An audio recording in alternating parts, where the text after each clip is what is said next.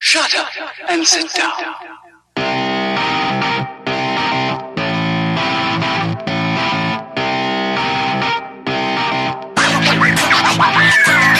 Welcome to another episode of the Super Movie Studies Podcast, a show about comic book movies approached from every angle, and a community of nerds discussing how fiction relates to nonfiction. I'm your comic book cultured host, Michael Mauer, joined by the movie maestro James Schuyler Houtsma. and the scientific scholar. Ben Anderson. SMSP is your premier movie discussion podcast.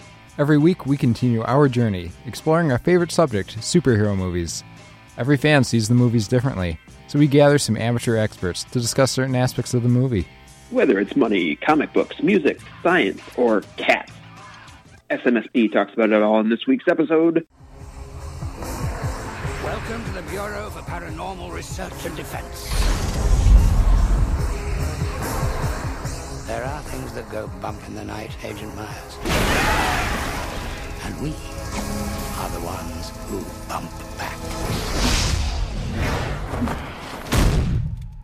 Hellboy. Well, come on in. Meet the rest of the family. Abraham Sapien. Les Sherman? It's a beautiful name. Don't worry, Boy Scout. She'll take care of you. These freaks, they give me the creeps. Really? Every time the media gets a look at him, they come running to me. I'm running out of lies. If there's trouble, all us freaks have is each other. Something big. In the absence of light, darkness prevails. Sixty years ago, they tried to destroy the world. They're back.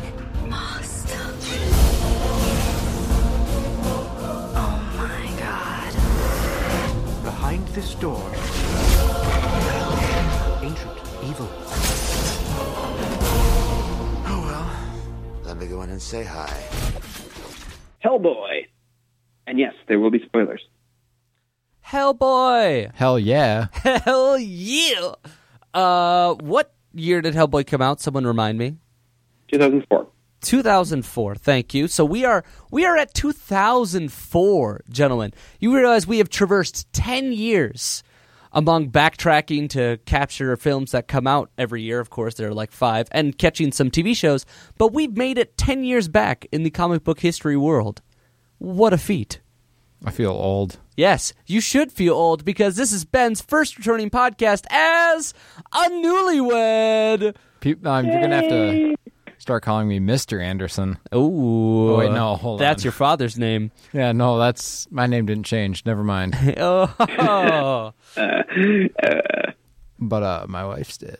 Nice. My wife. Your wife. Doesn't that feel great to say? Feels pretty good. It's not, not like my girlfriend, but my wife. My wife. I love my wife. Don't talk about my wife that way. I you didn't bitch. kill my wife. Exactly.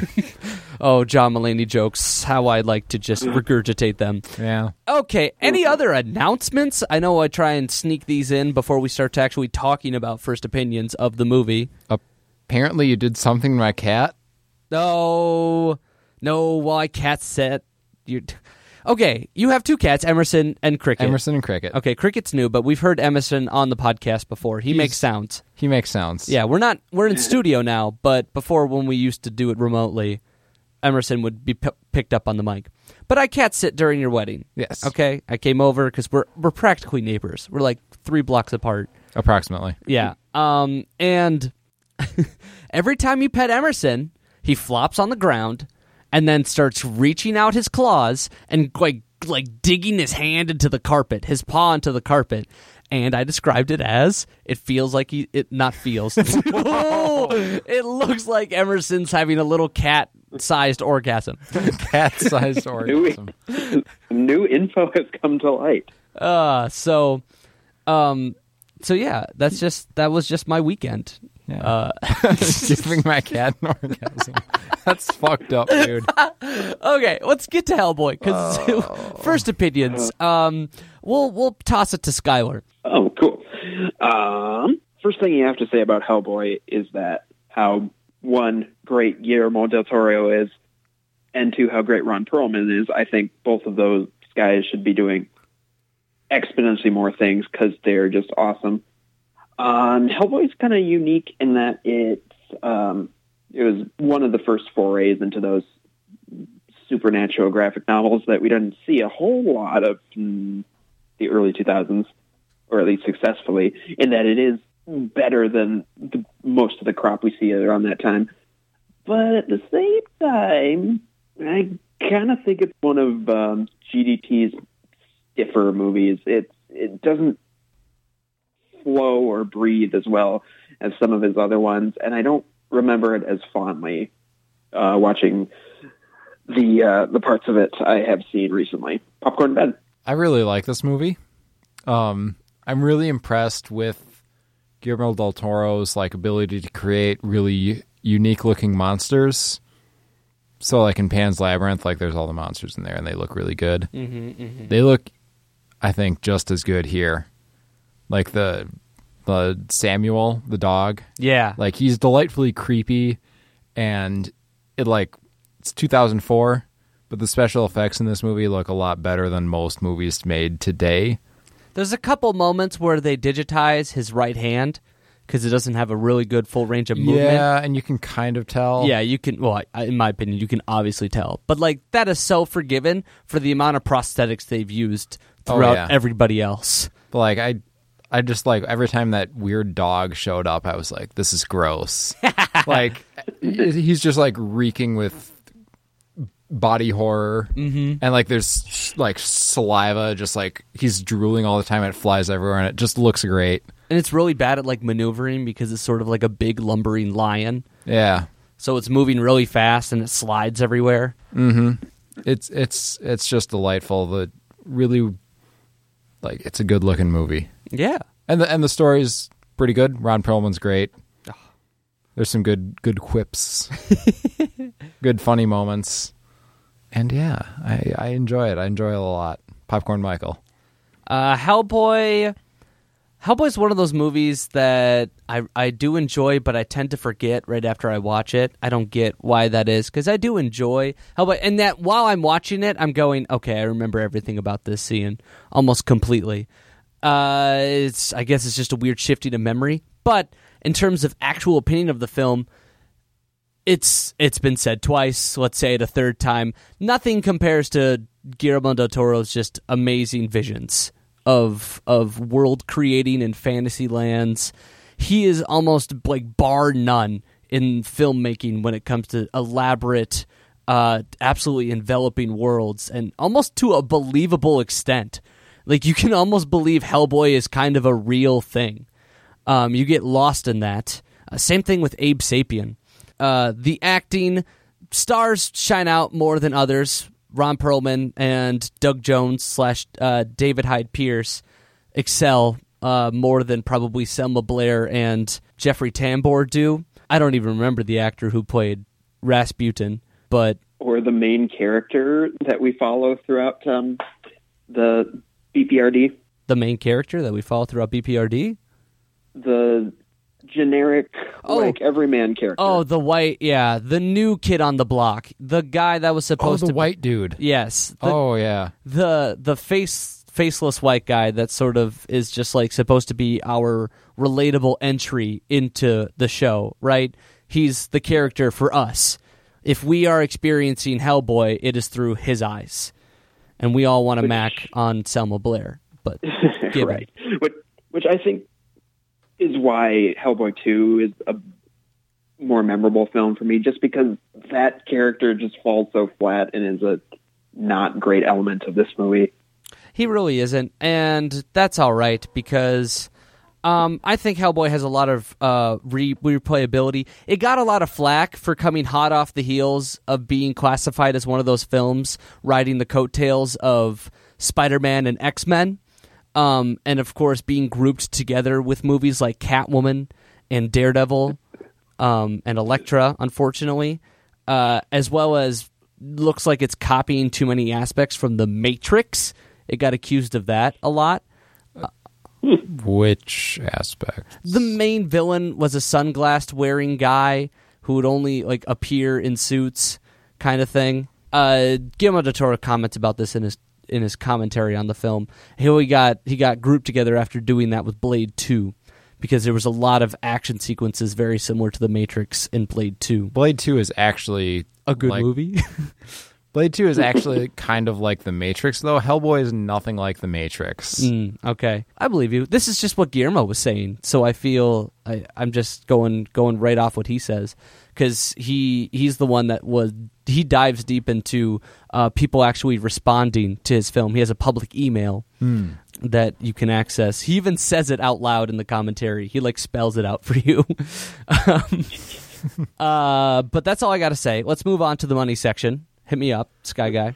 Production budget sixty six million dollars. Pretty cheap end. yeah, n- nothing to write home about, but you know, clearly not something you're going to make y- in your garage or anything. And what they brought in was uh, fifty-nine point seven million, which honestly, I was just thinking about this in terms of uh, GDT movies. Pretty good considering people have like just considerably less and less gone to his movies over the years. Unfortunately. he makes these great movies, and people just stay home for them. Crimson Peak. Crimson Peak. Yeah. Overseas brought, helped out a little bit with uh, 39.7 million to bring the whole thing to uh, 99.4 million. So not quite that uh, blockbuster threshold, but so close. Which, thinking about it, it was pretty lucky that this movie actually got a sequel. And uh, lo and behold, uh, the whole uh, budget to earning ratio was pretty much the same. Yeah. We'll And, have- and they're still talking about Hellboy 3, kind of. It's always a wisp in the wind. Oh yeah, I mean, if ever the stars align where you know GDT loses his next five projects, which is in- completely likely to happen. He's yeah, he's commits to like 20 projects and then like 5 of 5 to 18 of them fall through. Right? Anyone remember the Haunted Mansion? Justice League Dark. Oh yeah, Never heard of either of these. Justice League Dark he was slated to do for a long time. Okay, we're talking like 10 years. Uh, and they and now it's still happening without him. Yeah, and they're still kind of talking about it. Uh, and it's coming out in animated form. But anyway, there's a there's a funny reason why this film suffered financially. It's not the whole aspect. The whole aspect being that people don't really recognize the brand of Hellboy, and of course, it's not Spider-Man, X-Men, so it looks like Catwoman, kind No, of this an is age. an image. This is an image comic. Um, Dark adaptation, Horse. which is Dark Horse. Thank you. Mix those two up. yeah, it's it's okay. But the thing is, uh, fun fact: Hellboy is the title of this film. Several theaters refused to put it on their monikers and distribute it because of the title. Monikers? Yeah, moniker being the outside of the building where they put the plates. That has a name? Yeah, I mean, the marquee. the marquee. A moniker might be the more stable uh, nameplate, but it's the same thing. It means like name on top of a building. Anyway, Oh, wait, no. It's only on my phone. w- what does moniker mean? Okay, Google. Define moniker. Moniker, a name. It's just a name. Still, A name. they wouldn't put the moniker of the film outside. They wouldn't distribute it because it had hell in it, okay? Um, it was religiously offensive. And this was so funny to Guillermo del Toro because it's not like I'm saying Hellraiser, Hellspawn. It's called Hellboy. All right? It's such a goofish, like, ironic twist to the whole mixture. Some theaters even hilariously retitled it Hello Boy. That's even dumber. Oh boy. and that's not like it's not without tremendous reason. They aren't uh, just a, a bunch of dummies. This came out the same time Passion of the Christ did. And so Hmm. if you've got Hellboy right next to Passion of the Christ in your theater, mm, I guess it do- that's not the best PR look. I get it. So what you're saying is that conservative red state America in 2004 had a problem with probably the most tame uh, vulgarity you can come up with. Yes. I'm shocked. That Yeah. was the Bush administration. It was a different time. It was a different time. Um, also, like you got to remember, Passion of the Christ still the most profitable R-rated film of all time. Like a ton of people went to go see that movie. So many people went to go see that pe- movie, and those people were not Well- watching Hellboy. Although in, we were about a year away from um, the C word being aired on Fox. What show was that? Arrested Development. Oh, great. Oh man, Tobias um, Tobias calls Lindsay a quote selfish country music lover. Hello, maybe. How long have you been standing there? Okay, uh, that's enough about the uh, money. Let's get to comic books. All right, there's some fun comic book facts to do with this. Uh, this is uh, all characters from Hellboy come from Dark Horse Comics and are strictly uh, Mike Mignola. Oh, I sure hope I'm pronouncing his last name right. I always forget if the G is silent. It's either Mignola or Minola or um, d- Skyler, do you have an idea? So bear with me, and if I'm wrong, just freaking deal. Um, so Mike Min- Minola uh, created uh, the first run, the first official run of Hellboy in 1994 called Seed of Destruction. All right, that's where all of these characters come from. All of them. All right, the same place, except Hellboy himself. He originally drew Hellboy as a sketch in, I think, 1993 for Dime Press number four, back of a, a magazine. He got he got uh, got a little mini series in Dark Horse Presents, little some side stories, until eventually getting his own uh, big full series in 1994. So, starting with all these characters, I'm going to breeze past characters like Tom Manning, uh, Ilya Hopstein, and Cronin because uh, they're very minor in the comic books. They're they're around for a very little amount of time. Don't do a whole lot. Cronin is very different than his movie counterpart. His movie counterpart does a lot of badass things and is, as an assassin, clockwork cyborg. Uh, Cronin in the book sort of just dies right away and is a, a, a meek scientist obsessed with machinery. But he he's has the gas mask look, which was, of course, fascinating to Guillermo del Toro. Oh, by the way, Guillermo del Toro obsessed with Mike Mignola. Okay, he like worships this guy because he thinks his comic books are da bomb uh, there are worse people to be obsessed with. for real. And next character, Trevor Brutenholm, uh, portrayed very similar to how he was in the movie. He is Hellboy's surrogate father. One difference: he's killed by a giant frog monster, not Cronin. Um, and he's also around a lot less than he is in the film. He's, ar- I think, he was killed in the first issue, maybe the se- maybe the f- within the first four at least. So kind of doesn't play a big role as like that that father figure that is a turning point in the film when he dies, uh, and sort of changes. You don't hear Hellboy crack as many jokes in the film after Brutenholm dies, and Guillermo del Toro makes note of that. Let's get to some real characters though. Grigori Rasputin. We're gonna get way more in depth with him later, right, Ben? Ayy. Okay, but for right now, comic book version of him. Again, pretty much uh, does the same thing that he did in the movie. Tries to use Hellboy to summon the Ogdru Jihad and fails. Um, Abe Sapien is actually possessed by a monk and spears him through the chest, and he turns into a ghost to conduct more evil plots. Yes, but where was his talking bat companion? ah, Anastasia reference. um, eventually, though, his soul was uh, w- uh, his soul, which was originally housed in the Eternal Tree of Life, was transferred to an acorn in the pres- in the possession of the Baba Yaga. Then that acorn slipped into a crack and fell into hell, and we haven't really heard from him since. Rest in peace. Rasputin, rah rah. Ra Ra Rasputin, lover of the Russian queen. There it is. And next Song character, sucks. Abe Sapien. Abe is actually a Victorian scientist named Langdon Call. He belonged to the Owanas. I don't know how to pronounce that. O A N N E S. Owa- Owans, Owans. There's so many words from different languages in Mike Mignola comics. He just loves other wor- uh, other culturals, urban legends, and mythology. But he belonged to the Owana Society, which was a cult believing that all life now and knowledge came from the sea.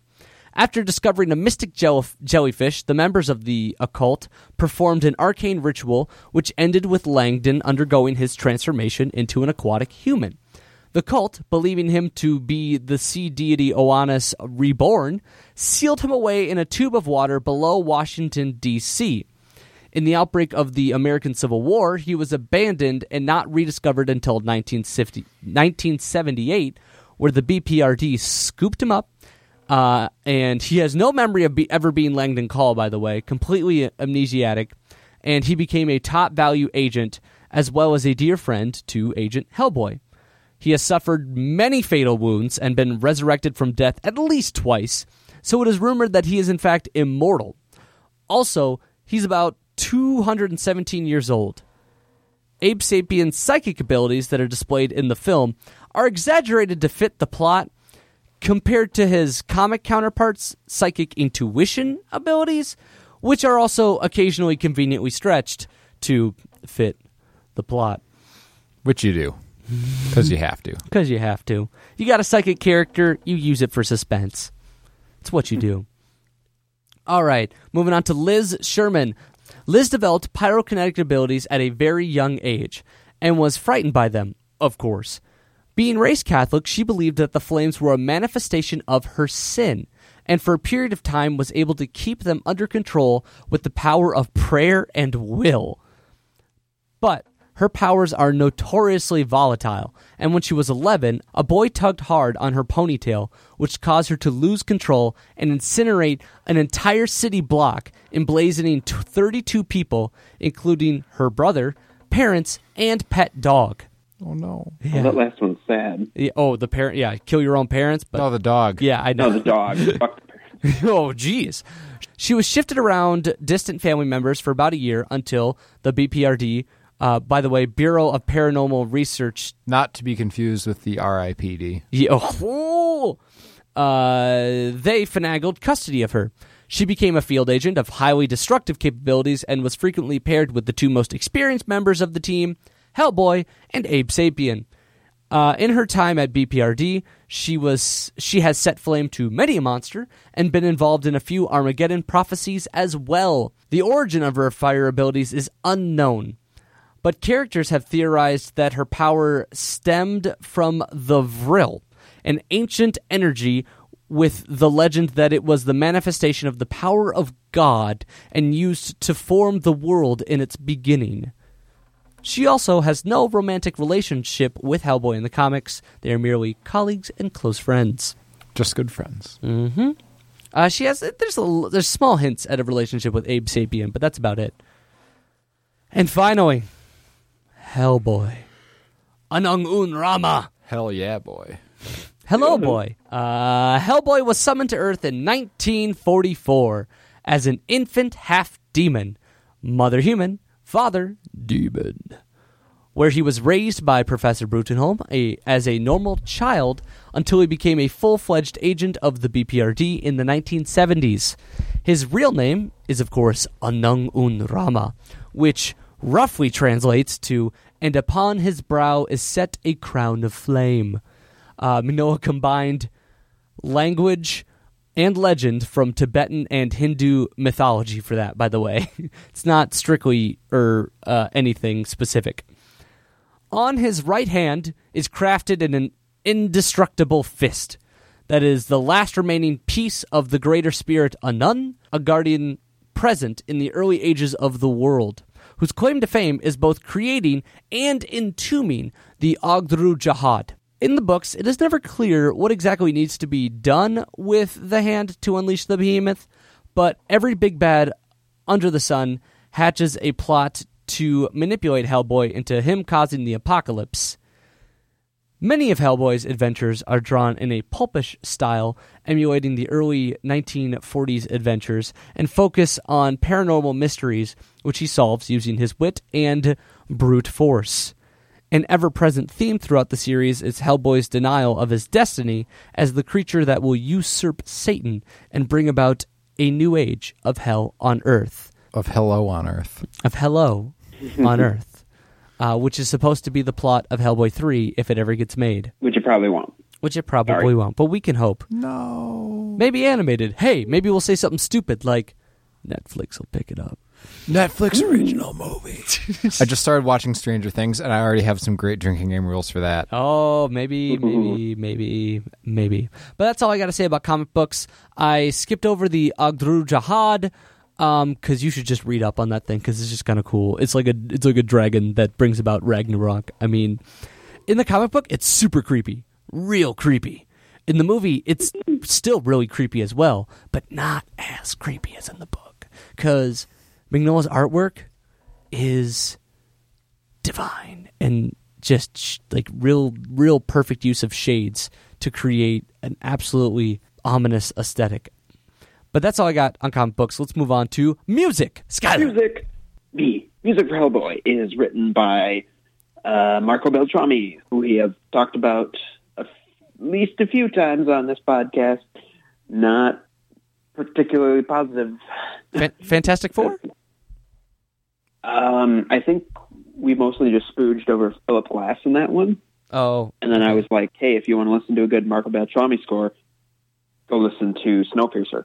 oh, that too. Um, but at least with this one, I can add an alternative to that one, to that offer, excuse me, in that this one is actually pretty decent. Mm-hmm. Let's take a listen to main title and get a sense of what we're dealing with here.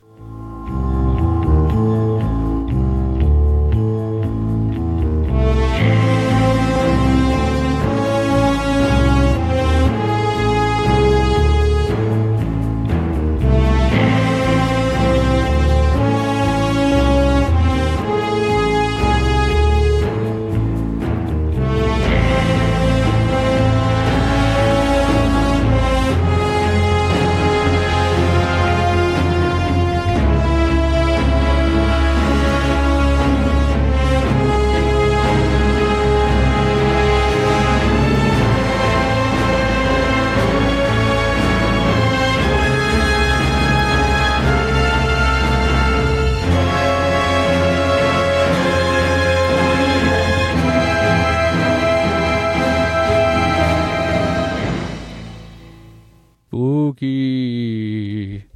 Too spooky for me. What does that even mean? It's it's too spooky for meme. Too spooky for meme. I don't even. Where did that come from? It's just a stupid It's, meme. it's a stupid meme.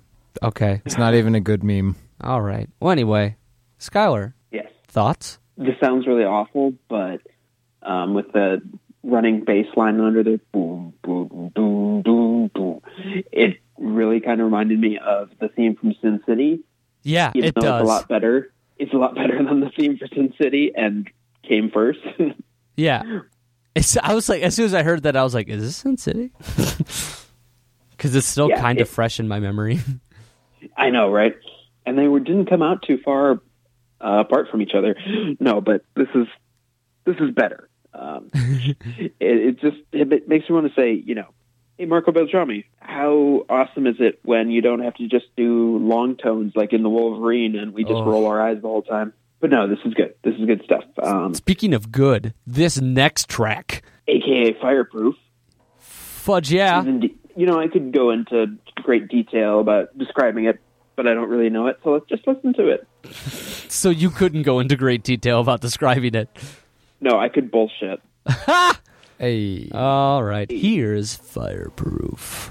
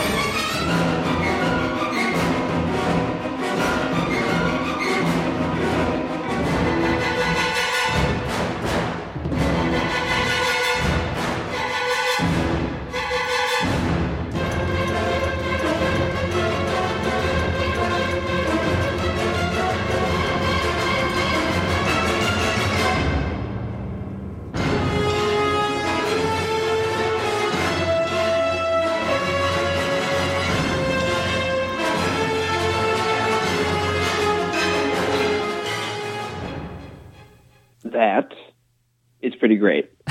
Although, to be fair, all, I heard big snippets of good music and then just Uh, there's a there's a there's a weird point where it kind of gets a little comical Um, it kind of it kind of sounds like uh, uh, A little Looney Tunes there. yeah, little Looney Tunes. That's why I'm- I was like I was thinking Warner Brothers, but I couldn't pinpoint it. Warner Brothers did You know- produce Looney Tunes. Yeah, see, They did. And to be fair, Hellboy does have like that little ludicrous Looney Tunes thing in the background, but you know, obviously not a forefront thing. I think that was one of the tracks played during the subway fight scene. Uh, it's what it's That is what I'm recalling too. yeah, that's what it sounds like because that was kind of a little. It had a few comical moments, but it was kind of a big brawl, a lot of people getting hurt, kind of thing. I'm fireproof. You're not. Yes, and he also saved. Sorry, a- hold on. Uh, I'm fireproof. You're not. uh, not much of an improvement, but we'll work on it. Uh, he was saving a box of kittens, which he didn't really need to save because they were sort of safe where they were, and he brought them into the danger. Brought them. To, never mind. Not gonna finish that joke. Oh, don't! I have I have an idea where you're going, and now it's inappropriate. He- we lost Ben. He's currently giggling at his own possible joke. Um, as well as, let's bring it back with the fact that he touches his horns, right? And he goes, "Tss, ha, ooh, that's too hot. What the fuck is that about? Because you're fireproof. Why would that hurt? Seriously, Just because you don't burn doesn't mean it doesn't hurt, hurt the whole time you're burning. What? that would suck. That would like defeat the point almost. Yeah, what? Like- oh, so like he, he just he you're on- just bites it down when he's making out with Liz at the end of the Hell movie. yeah, wouldn't you? True, it, Selma Blair's pretty smoking hot. Hey, I got that one. I hope you did. Also, no, I would not bite down while making out. you were on fire. I hope That you would would. not be pleasant for anyone. This girl is on fire. Uh, Marco Beltrami really holds up the movie with some music. Okay, this is this is a a good score that supplements some some some decent action film, and it has it certainly has its ups and downs. But in terms of uh, you could do so much worse by just picking out another uh, bland, very monologue esque superhero theme. He didn't, and I applaud. You could have ended up with Marco Beltrami post 2008. Ugh. Yes. They had it pre 2008. okay. That's good. Yes. Final track. Final track, Mechanical Mausoleum. Later.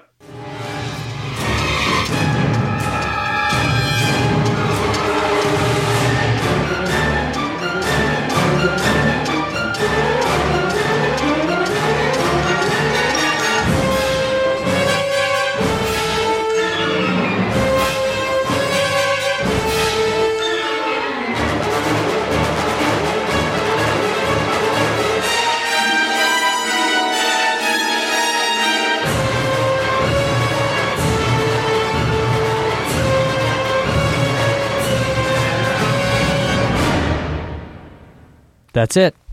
That's the whole track. Sweet.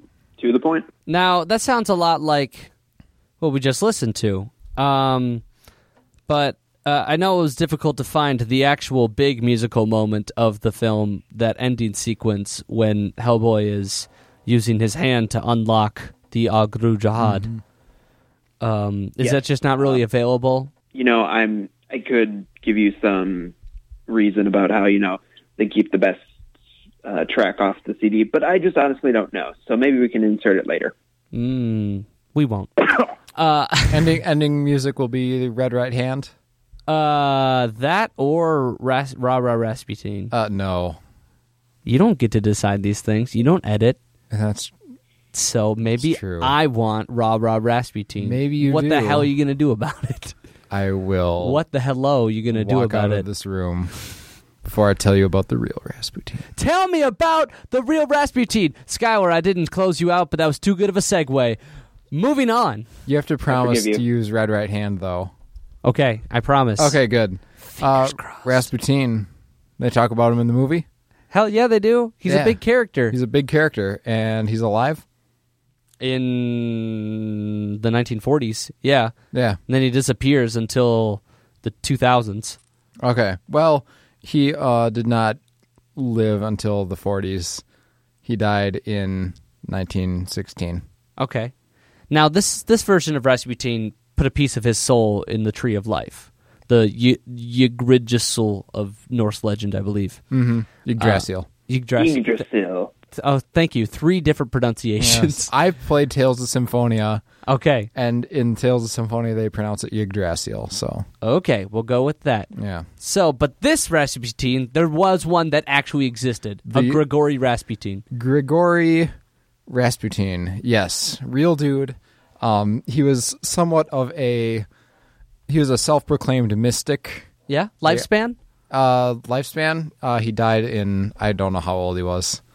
I just give me a date of birth, a date of Oh, death. date of de- uh, date of birth. I gotta look up his date of birth. I was just looking up details about his death. Uh, he was born 1869. Okay, 19th century. Yeah. So, um, so he was a s- self-proclaimed mystic and healer. Really, he was just a lecherous drunkard who found favor with the Tsar and Tsarina of Russia at the time, Nicholas II, mm-hmm. because he did heal their son. Uh, and so they were like, hey, this guy's all right. He was actually just like a creep. But and he was a healer. Like, he did have that knowledge base. yeah, yeah, he did. And Um, because he could do that, people thought he had mystic abilities because he saved the Tsar's son. yeah. And that, like, gets you a bunch of renown, I would assume. Yes, and he was so he was in in he was in good with the Tsar, um, but the church and other nobles were like, this guy's got too much influence. He's too powerful. He's got to go. Let's call him a heretic. Yeah, and so they had him assassinated Oh, wow. on the night of December 29th, 1916. They had him assassinated? Why wouldn't At you least they tried. at le- like why don't they do what the church usually does and you know bring them out into the open and publicly shame them and crucify them Because, I don't know. oh wait crucifying is their th- is not their thing anyway uh they do something they do some lashes They- right they well they they were like this this guy like we punishing him like whatever not good enough he's got to go so how do they kill him they well they uh, fed him food laced with cyanide oh that's a bummer so not a fun way to die um i hear but he didn't react to the poison either because they fucked it up or he was he just n- it didn't take oh r- so he survived that he survived poisoning holy crap so they shot him oh wow and s- shot him in the stomach and left him for dead. But he revived, like he woke up and escaped from the palace, and then he was shot again and beat, and then he's after they shot him again, he was still alive, and they're like, "Oh fuck, they've shot him three times at this point yes, and beaten him yes," and he's still going and fed him cyanide, and he's still going. Uh, so they um they tied his hands and legs and threw him in the river, and that's what did it and that's what did it.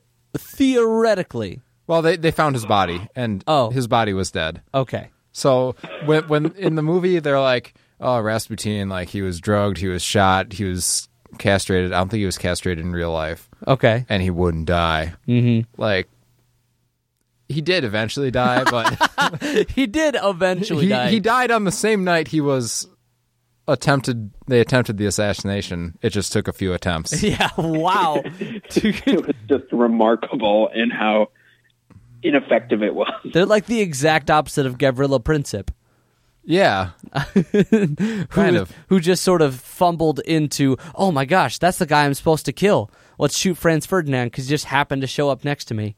yeah. Where these people are like, we hit our target five times, five kill shots. And cyanide. Yes, that counts as a kill shot. Yeah, And still going. Gotta throw him just in the river, I guess. just just drown him. just cut his dick off at some point. So Jeez. yeah, his uh, so he's he's kind of entered the realm of legend because of how hard he is to kill. Yeah. his like alleged mystical powers Yeah, his mystic background. and um his his lechery. Let He was he allegedly had an affair with the the Tsarina, Oh. which is the Tsar's wife. Yes. Yeah, Ru- the lover, empress, Say. Lover of the lover Russian, of the Russian queen. Exactly. Okay. Uh, for how gangly and weird he looks in like all the photos you see of him, apparently very healthy and resilient. Yeah. Didn't they do a movie and he was played by uh oh crud Snape? Alan Rickman. Yeah, pretty sure Alan Rickman portrayed Grigory Rasputin. They did the whole scene too, where they killed him, tried to kill him a bunch of times, and like they fed him bread and biscuits or biscuits, and he just kept just like shoving him down. And they the look they were acting the whole what? At least all of those was cyanide, right? You did that, yeah, You're- definitely. You're thinking of the movie Rasputin, Dark Servant of Destiny from 1996, Perhaps. starring Ian McKellen and Alan Oh Rickman. yes, Amy McKellen was also in that film, so definitely the one I'm thinking of. Okay, good. I'm glad we agree. All right. Any other topics tonight? Simulating an eclipse. You want to Ooh. do with that? No, that was part of the beginning of the film because Mm-hmm. they need an eclipse. Uh, an eclipse sort of simulates, uh, or, or, or how do I phrase this? It's like a metaphor for a gateway, right? Sure. When two things converge, it's Yeah. a rarity, and of course that opens up a pathway, and that's you could only open up the door to unleash the Agdru Ji- Jihad during a, an eclipse. Mm-hmm. And, and eclipses don't just come around every once in a while. Uh, well, they do, but They, not not like every other day. you can predict them. And actually, a, a fun thing to do is to go on to. Oh, there's a website. I think NASA does it, Mm-hmm. but you can find these websites that will have like where the next, you know, Yeah. 200 years worth of eclipses are going to be, and there's none in Minnesota Yeah, ever. But your yeah, but, your your basic plans can't afford to like line up with that all the like time. okay next eclipse like the next the next solar eclipse in you know in in this area of the world is in, you know in another 63 years and Yeah, no, I got to bring honestly, about yeah. the apocalypse like tomorrow. yeah I got things to do.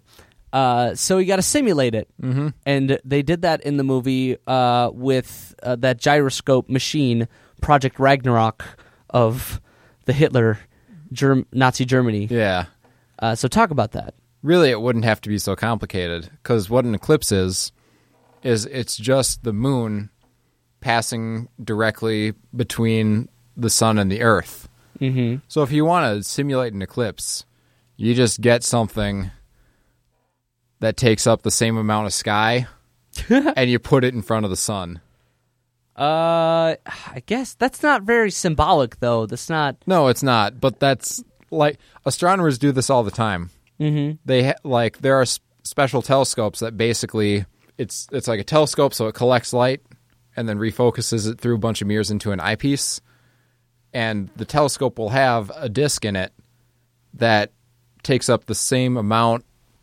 the like the same like angular area Yeah. as the sun. Mm-hmm. And so you can point it directly at the sun and you can see everything that's going on around the sun, but not the sun itself, which is exactly what an eclipse does. Ta-da! Ta da! They were. ma- I think they were mostly making an eclipse because they were creating two spherical objects and placing them inside of each other with a gyroscope, right? Because that's what it would do. Yeah. You would create. Well, there's an outer ring and and like two or three inner rings that all spin and create Yeah, a gyroscopes- sphere when it's going fast enough. The the illusion of a sphere. Yeah. Um, so like that, the fact that you have a sphere within a sphere sort of simulates what an eclipse is sort of doing is a celestial sphere moving in front of and blocking another, creating a gateway. Yeah, you, if you're getting all symbolic and occult about it, Well, that's what Hellboy's about. that's what Hellboy is about, which is what makes the science section kind of difficult. But if all you want to do is simulate an eclipse, Yeah. you just get a big old piece of cardboard. you know, you, you you you get you know, you, you get a thing of cardboard however big across and you hold it out at arm's length and you say, Oh look, look, look there it is. It's an eclipse. It's an eclipse. I'm squishing you. Okay. Exactly. Um, any other Where'd si- uh, the sun go? any other science? That's all I got. Okay. That's all I got for now. I'm proud that you had that much. yeah. It's whenever there's like demons in the occult and stuff like that, it's hard. I know. 'Cause- you just gotta branch out, dude. Yeah. You gotta find. You gotta just get, dig dig a little deeper or go a little farther. Maybe I'll do armchair philosophy next time. Armchair philosophy. Maybe I'll just talk about whatever I'm reading at the moment. That. Oh, hey, you know what? Ben's book club. Just completely unrelated. Yeah, it's just like, well, it's one of those. It's another special segment of Ben's book club. I'm I'm I'm reading a book right now called uh Well, oh, what's it If called? it's gonna take you this long to figure this shit out, Oh. I don't even want to it's- hear it. I, I want to get the title right. It's called um, Capitalism and Slavery. Haha. Yeah, it's fascinating. Uh-huh. I would believe with a title like that, how could it not be? Also, I just finished The Way of Kings. Sounds good. Yeah. I don't know what that is. Sorry. If you, The if you new had, Jim you'd- Crow has been very popular. what is it? The new Jim Crow. Oh yeah, I've been meaning to okay, read you know that it. too.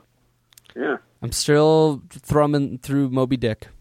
All right. Moby Stick. Yeah, yeah. You know, Ishmael and Queequeg had like an affair. Okay, they definitely are like two lovers.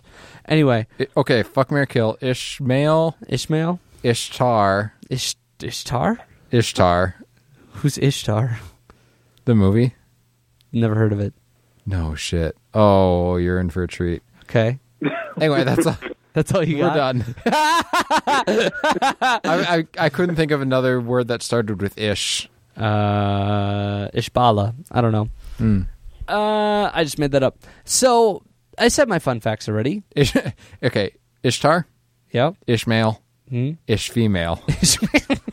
Shut up. You're done. I'm I'm gonna mute you soon. Okay. Um and and drinking game rules. Uh, this we could have done some fun things for this. Uh, there's certainly a bunch of fireball shots to be had. Um, during any sort of Liz Sherman explosion, yep. go ahead and drain one. Actually, go get yourself a bottle of incinerator, which is like souped up fireball. I actually gagged when you said drain one in reference to fireball. Oh. Like, oh. It is, yes. Wow. We're we're not 19 anymore. We can drink like scotch like normal people. Uh, um, and didn't and you know every time Abe Sapien's looking a little parched, drink some water, freshen Yeah. up. Hellboy punches something, drink a beer. It's just what it's got to be. Hellboy would drink beer. Exactly. Uh, and and every time, uh, I'm just coming up with all these on the fly, gang. Anytime there's a word that you don't understand, you're gonna have to drink a beer. That counts for Ogdru Jihad. You don't know what that means. Anangun Rama. Please, if you didn't listen to this podcast, you'd have no clue. Or you read the comic books. Good for you. Proud of you. They're good books. They're seriously really good, and they're also quick reads because Mike Mignola is not known for his dialogue. He's an he's he's very much an artist more than he is a scriptwriter. What's some kind of cat-based liquor? I, we we were trying to figure that there was for Catwoman. we couldn't Catwoman, figure out yeah. a good cat based liquor. We were we settled on like White Russian simply because it has cream Yeah, and they talk about it in the in the movie. In the movie. So and, and then it kind of became kind of a sin at that point yeah. because it's just, just like you can't do the drink that was such a terrible joke in the movie because you just feel really bad. Rasputin was six foot four. oh damn! He was a giant though. I like think no wonder they couldn't kill him. I think that's a good solid joke to wrap it up tonight. We're sort of teetering. It's a late night week weekday show, gang. So excuse the lack of energy. Also, fresh off nuptial celebrations too. oh, the nuptials. There's so many The nuptials. nuptials. uh, and cat sitting with interesting cat characteristics. So that looks like it's going to wrap it up today, Superfans. Don't give me that grimace look. Super Movie Studies is recorded and produced by Triop Cop Productions, a name without any weight. what does have weight? Yes. I don't know. I don't know where I was going. Our with that. iTunes account, Our damn iTunes- it. We have an iTunes page, and uh, if you like what you hear, you can hit us up on iTunes, subscribe, give us a rating, give us a review. Um, we do read all the reviews Oh, yes. periodically. We go back and reread them. I think Which it's is been always fun. a long time since we've had a review. Been so long, it's been almost a year, gang. yeah. a year. Mm-hmm. Then again, I haven't checked it in a few weeks, so maybe something's popped up. But last time I checked, the last review was November 2015. That's unacceptable. We've gotten a lot better since then. We've gotten so much better since then. Come on, So, guys. so go go make sure that all those reviews are current because you don't want people being like, "Oh man, you hear that Guardians of the Galaxy episode." Oh, I'm gonna fucking barf. I don't even allow people to watch that. You only get 75 episodes on iTunes. Okay, I'm gonna have to open that up to all soon because the website's becoming unavailable. Um, but you can also find all the episodes on our old website, supermovieclub.podbean.com. And for some reason, when you search superhero movie club, it's easier to find than super movie studies, Yeah, that's bullshit. which I don't get. Anyway, new episodes come out on Mondays, and that's that's all I got. Skylar, Yeah, all right. We're also on Twitter, which is great because we love Twitter and we love Twitter Tom, who couldn't be here with us today, but hopefully again soon. Uh, at Super M Studies. That's where you reach us. Um, I don't know. Just tell us your favorite uh, Guillermo del Toro movie. Simple enough. There's um, lots to choose from. There's lots of no, great. no, no something more open ended. yes. Oh, tell us your alternate Hellboy title if it had to be paired next to Passion of Christ. Ah, Skylar, you're really good at this on the spot. I gotta go. say, here we go. I got it. Yes. I got it. Uh, ha- ha- uh, what's that? What's that? What's the hashtag? Uh, hashtag Like alternate Hellboys. or uh, hashtag moniker of hell. I don't know. I guess we'll go with that one for All right. now. If if the, our fans think of a better one, we'll go with that.